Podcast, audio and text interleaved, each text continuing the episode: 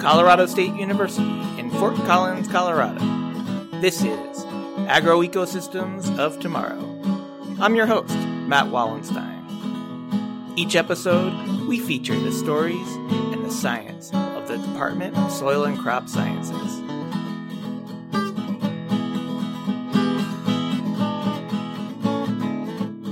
On today's episode, we welcome Dr. Mike Wilkins, an assistant professor here at Colorado State University. Welcome, Mike. Hey, thanks, Matt. It's good to be here. Yeah, it's a pleasure to have you here. I've been wanting to get you on the show for a while now. Glad to have you. So, uh, Mike, you, you consider yourself a microbiome scientist, is that right?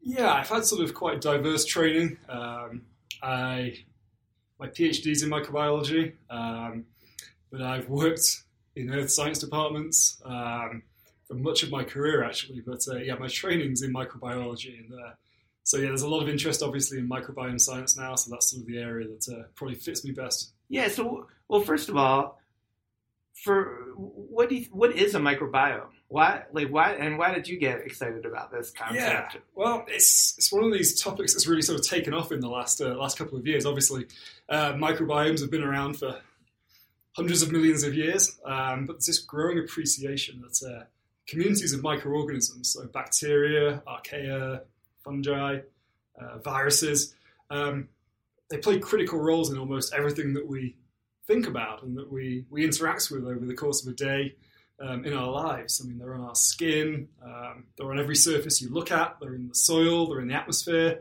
uh, they're in our guts, critically. Um, and so it's just this incredibly exciting area of research. We really don't know very much um, about the microbiome um, in any systems, to be honest. Uh, but many systems are, um, are, less explored than others, and so there's a lot of sort of real estate uh, for investigating these uh, these topics.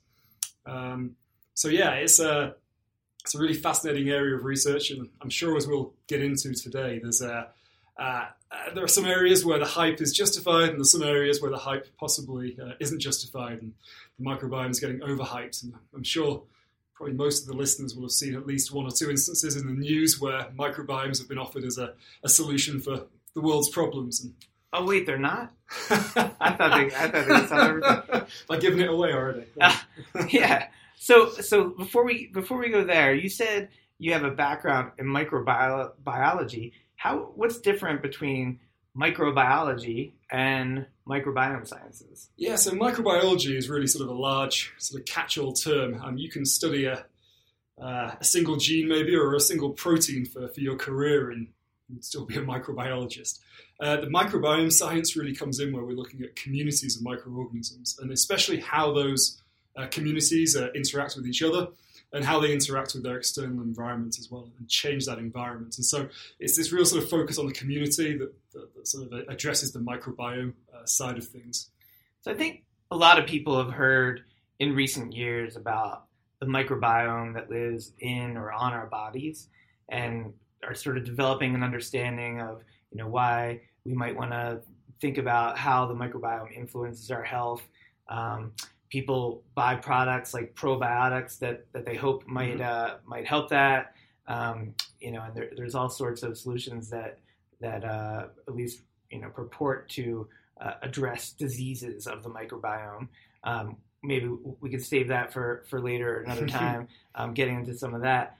But um, I don't know that everyone's as familiar with the role of microbiomes in, in the environment and um, and in particular some of the environments that we can't see, like soils or the subsurface. Yeah, yeah. Um, do you want me to speak about that? Or yeah, so yeah. so you know, like tell us a little bit about. I know you've done some work in in the subsurface, the yeah. The, yeah. in rocks.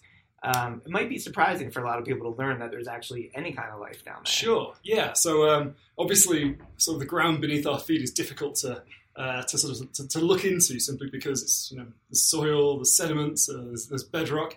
Um, now soils are interesting. Soils are incredibly diverse. They host a huge amount of biomass, um, and of course the microbiomes are important in those systems for, for crop yield, soil fertility, uh, driving elemental cycles. Um, a lot of my work prior to coming to CSU was, has been involved with um, deeper locations. So as we go sort of meters to hundreds of meters to thousands of meters in, in the subsurface. So we're really getting away from areas where um, uh, sort of sort of carbon, so photosynthetically derived carbon is uh, is being input. So here we're we're isolated from sunlight, and yet microbes are still able to, to persist in these systems. Um, in the context of sort of slightly shallower sort of sediments, we've, we've done a lot of work looking at how microbes um, can be used in bioremediation. So we did we did work looking at how microbes can interact with uranium and potentially solve problems associated with uh, uranium uh, contamination in the environment. So we think of we think of uranium as a, a deadly toxin. Yeah. Uh, how do how do microbes actually don't they get killed by that? Yeah, this is sort of a cool thing actually. In the same way that we breathe oxygen to, to live, um, certain microbes can actually breathe uranium. Um, they gain energy from this reaction, and actually, as they breathe the uranium, they, they help to immobilize it, they precipitate it, so it doesn't move through the subsurface anymore. So that's sort of an interesting uh, reaction that certain subsurface microbiomes can catalyze.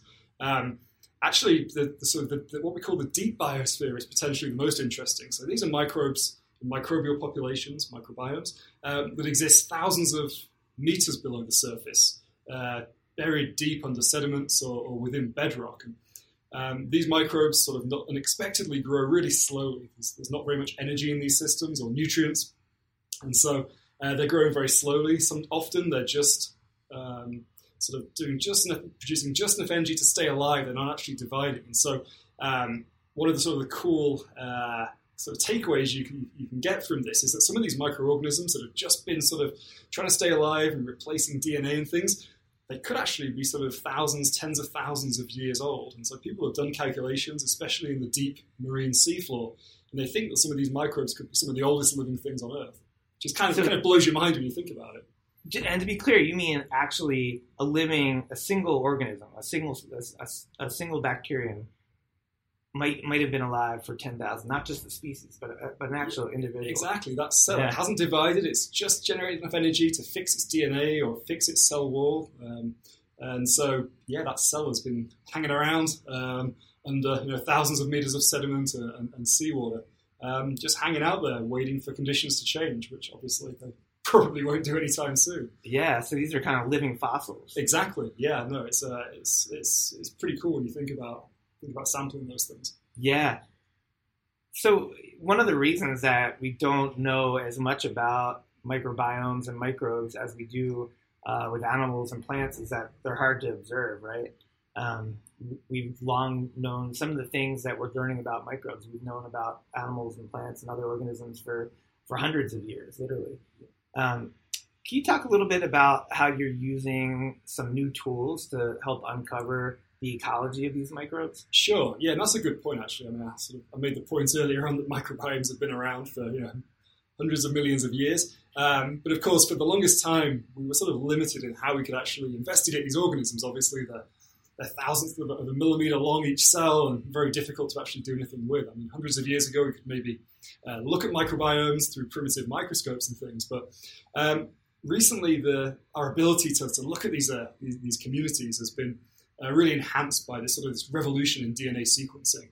Um, and so, uh, you may be aware of this, but DNA sequencing is becoming uh, extremely cheap these days. And so, we're able to sequence DNA uh, from these microbial communities and then apply a whole range of sort of computational tools to, to see who's there, so which microbes are actually present in these microbiomes, and then actually see.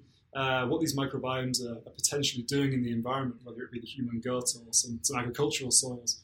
Um, so this sort of using these DNA-based techniques along with uh, sort of cutting-edge techniques with proteins um, and, uh, and other sort of small molecule identification can really help us get this sort of overarching view of how microbiomes function and, uh, and interact with their environment as well. So it's some really powerful techniques. I think cost has come down um, and uh, they've just become more available. So you'll, you'll find a lot of people doing these microbiome analyses these days. So you know, I think I think it's amazing how quickly technology has advanced and allowed us to uh, to uncover the mysteries of, of the microbiome. What is, but it also at the same time can seem intimidating in that you know these are these are fancy tools. These are um, complex computational programs in order to, to make sense of this data. It, are there opportunities even for you know a freshman for undergrads to get involved in this kind of research. Yeah, absolutely. Um, I think one of the some of the processes that have sort of increased the advancement of this science is the fact that it is, although it does seem sort of very uh, intimidating on the surface, it is a lot more accessible than it than it used to be. I mean. Uh, certainly, in the past, we've had uh, undergraduate researchers uh, doing DNA extractions and then uh, being involved with data processing and interpreting the data as well. So there's there are definitely lots of uh, don't make this seem too simple and you know belittle my uh, belittle my research group, but uh, there are uh, it, it is certainly more accessible than it used to be five ten years ago now, and so yeah, there's a there's a lot of opportunities to get involved and get a real sort of footing in this field. Yeah, and and you've had undergrads work in your lab, or you probably have some now, and uh, yeah, absolutely. They get to dive right in and, and use yeah, some of these it's, uh, it's, it's pretty it's pretty cool. You can take some some sediment or some soil and uh, and yeah, you, you can extract DNA straight from that stuff, and then we can send it off to a sequencing center and, and see what we get back. So that's a that's a very common thing that uh, that undergrads get to do in the lab. Yeah, and whi- which is really amazing. A student can come and um, you know within even in their first year um, with some training, be doing really cutting edge science and learning things, discovering whole new whole new organisms, whole new ways of making a living. Um, you know, it's exciting to be at the frontier of a, of a science like that. Yeah, absolutely. I, uh, uh, one of the last students who was my lab recently, who's actually now gone on to do a, P- to, a, to do a PhD, she isolated a microorganism, we sequenced its genome, she, she characterized its metabolism, and uh, did a whole series of, of experiments. So really combining sort of wet lab stuff with um, with these sort of molecular approaches as well. So it was, a- it was a really nice project. Yeah. So you came to CSU um, this fall, and uh, in some ways you're you're still getting settled here. Um, what? How have you found the the culture and the atmosphere here at Colorado State? Um, you know what what what parts of it um, Yeah. are, are unique? Yeah, I, um, I, this this might seem like a sort of a, a corny, cheesy answer, but uh, it really is a warm, sort of welcoming environment here. Obviously, we're sort of new to the department, but I've been made to feel uh, like I've been here for, for many years already. So that's it's amazing what difference that makes when you come into a department and you, you're made to feel like you, belong there and, and you, you're welcome there. So that's been fantastic. And I think the other thing that's been really great is here has been just the, uh, the number of people to collaborate and, and, and talk science with. There's a lot of people who, uh, whilst they may not uh, do microbiome science as a sort of primary focus area, they think about it and think how maybe it interacts with their area of focus as well. And so I've had some great conversations with colleagues uh, both in, in this department and, and elsewhere on campus. So that's been really nice as well. Um, just feeling like the- work that I do is uh, is valued here, um, and also um, people are interested in it as well. Um, like I say, it gives uh, great opportunities for, for bringing undergrads into the lab and uh, attracting graduate students as well. It, it almost sounds like you're having fun. yeah, I hate, to, I hate to make it sound too much like fun, but yeah, that yeah, that could be it actually. Yeah. Yeah, well, I mean, I think um, we, we shouldn't be embarrassed to say that, that No. we actually really enjoy our work. no, it always, always helps when Monday morning rolls around and it's uh, it's easy to climb out of bed. That's a, that's a good situation to be in. Yeah, and you know, I think um, just thinking about people who might be thinking about um, science as a career. What do you what what brought you to science? What you know why why did you choose this as a career? Yeah, I um. So I, it's funny actually. In a, I did my my undergraduate degree in England, and you you're forced to make some choices uh, quite early on in your life in the UK education system. And so I, you know, in high school I enjoyed microbiology classes or biology classes, and so I I, I picked to do microbiology. Um, as an undergraduate topic, which seems like quite a specific thing to choose when you're sort of 16 or 17 years old. But luckily, I made a good decision there. I really enjoyed it, and I had a, a great lecturer called uh, Lynne Macaskie, who uh, who was my environmental uh, microbiology lecturer. She uh, she really inspired me to sort of to continue in this vein. Um, I, I found a great PhD mentor as well. Um, back in uh, the University of Manchester, back in the UK, and so I've always had really supportive mentors um, all the way throughout my career, which is which is really important as well. Can, can you think back that decision? Was there some was there someone or something that that made you you know realize an interest in microbiology? Yeah, well, microbiology itself, I think I just remember being really impressed that these things were everywhere. But then I certainly remember environmental microbiology. We uh, we had a lecture where it was sort of we started to go into the details of how these things just drive global biogeochemical cycles. So they drive the cycling of carbon, of, of nitrogen, of sulfur, and everything else. And uh, I just remember thinking that was incredible that these basically microorganisms that you, you can't see with, with, the naked eye were having such an impact on the Earth, basically.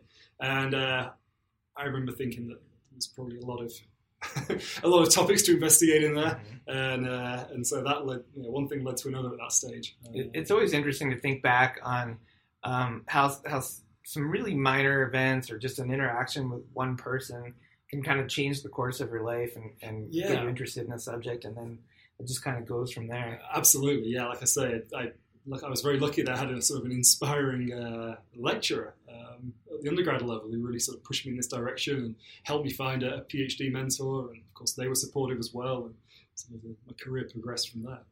So, in your experience, what what do you think are the characteristics that makes someone successful and in, in, as an undergraduate researcher, as a graduate student, and then you know in a career as a scientist? Yeah, I, I, I think you have to be interested. You can't you can't fake it. yeah. You might be able to fake it for a short period of time, but uh, science is really fun, but it can occasionally be quite hard as well. And so you have to really have that have that sort of passion and that, that interest. Um, but that will go that will get you a long way as well. Um, I've seen uh, people who perhaps don't have the, the very greatest sort of you know formalized testing grades, but they have such an interest in science, and, um, and that all that really does uh, go a long way in, this sort of area. Um, so I think that's I mean yeah that's certainly a, a, a pretty important factor there. Um, and like I say, I think another thing to focus on is really talking to as many people as possible. Even as an undergraduate, try and develop a network of people who you can talk to, whether it's grad students or faculty mentors or whatever, because it's amazing what opportunities come around through professional networks. Wait a second. Develop. Wait a second. Did you just say talk to people? We're scientists. We're supposed to be introverts. Did you get the memo? Suggestion. Yeah.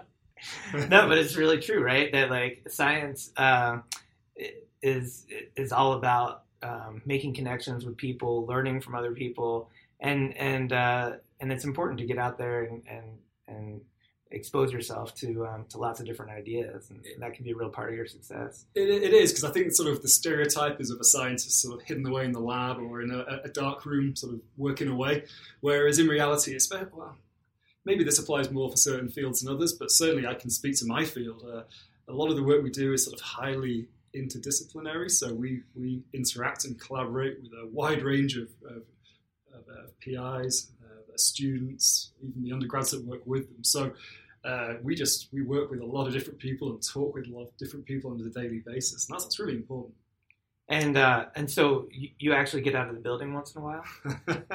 Occasionally, feel the warmth of the sun rays on my skin. Yeah, wow, yeah, that's amazing. Yeah, uh, all kidding aside, are, are you enjoying uh, Colorado, taking advantage of, of, some of the outdoor activities that Colorado has I am. So this is sort of a, a strange situation. So I I, I moved from um, actually during my PhD, I, I, I came out to a small town called Naturita um, in southwest Colorado and did some field work there. When I was doing my postdoctoral research at Berkeley, I, my main project was in western Colorado near a small town called Rifle, and I, continued working at Rifle when I was uh, I worked as a staff scientist uh, for the Department of Energy.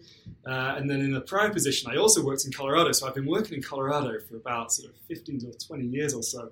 Um, and of course, I used to massively enjoy it, and then I used to have to go home. so it's really nice now being able to actually be here in Colorado, obviously enjoy the fantastic weather and, and everything else the state has to offer, um, but then also have all these these research sites in my, my background now. So it, it, ticks a lot of boxes. So, you know, for people who worry about um, the life balance, um, and sometimes people people think, you know, in order to be successful in a science career, that you have to, uh, you know, work all the time, and, and uh, you know, and it's impossible to maintain that balance. What, what's your thought? I mean, do you think uh, you can you can have your cake and eat it too? yeah, I mean, this whole sort of you must work eighty hours a week mindset is really dangerous. I think there's absolutely no need for it. It's, it's, clearly unhealthy in my eyes, and probably results in you being far less productive than if you had a healthy work-life balance. Uh, so yeah, I, you occasionally see these, these, sort of comments online on places like Twitter and things. And luckily, I think there, there seems to be a growing awareness that that just isn't necessary at all. And in fact, it's it's how you work rather than how long you work that's most important. You can be you can be very efficient working, you know, 35, 40 hours a week and get a lot done. Um, in fact, often more so than these people that put in very long hours because we have to question how effective people can be after you know two or three hours sleep every night. So. Yeah, sleep's important. Exercise. I've had yeah. I've had my best ideas on my bike. That's that's for sure. Yeah, oh, absolutely. Yeah, yeah. so it's it's uh, it's actually important part of, of being successful. I think is taking the time to let yourself think and uh, relax. So, um, when you think back on your career, is there any any particular project or, or you know scientific insight that you're most proud of, or that was maybe most surprising to you? Um, I guess it's easiest to say project. Um, I can. It's funny. I can actually pinpoint one project that's really sort of made my career, I guess. Um, and so this is uh, this was actually the work we started doing out in Colorado near, near Rifle. And this was a uh, a project that I started during my postdoctoral research, and then I was able to carry that through. Uh, I made enough connections, and we got enough sort of value from that project that I carried that through to, to two subsequent jobs uh, and continued to work out in, in, Colorado. So that was a that was a project where we were um, looking at again uranium. We've touched on uranium already. We were looking at uranium behavior in soils. Um, and we made that was obviously the primary focus initially, but then we, we made some additional insights. We were just looking in uh, in these these sediments next to the Colorado River, um, and this gets to um, a couple of points we've touched on already about how you know microbiomes are everywhere, but we certainly don't know much about them. And we discovered this huge portion of the microbial tree of life that had never ever uh, been seen before But we found it in these sediments and subsequently found out that these microbes were, were distributed quite broadly across the, across the globe. Um, but that was really that was really amazing. We we did some some some DNA sequencing and identified these microbes. And it's kind of cool to think that you've identified you know a huge swathe of the of the bacterial, the microbial tree of life that no one ever knew existed before. And now we'd identified it. we were starting to work out what these microbes actually did. Um, so, so for context, uh, for people who aren't really familiar with with the tree of life. Yeah. If if we were to put this in terms of, of other organisms that people are more familiar with, what would it what would be an equivalent of, of discovering? Well, it sounds sort of ridiculous, but it, if you, if you can imagine um, that we sort of discovered um, sort of the the genetic diversity that's encoded within the mammals. So imagine if you didn't know that mammals existed, and all of a sudden we found them that was wow. a sort of uh, obviously we're dealing with we're dealing with sort of microorganisms here, so it's not visually quite as exciting as uh, as discovering you know uh, uh yeah, but... that part of the, the, the, tree of life. But um, that was sort of the genetic diversity that we, we identified in these in these sediments, and uh, yeah, so that that sort of work went from uh, from strength to strength because obviously that was a pretty pretty important finding at that time.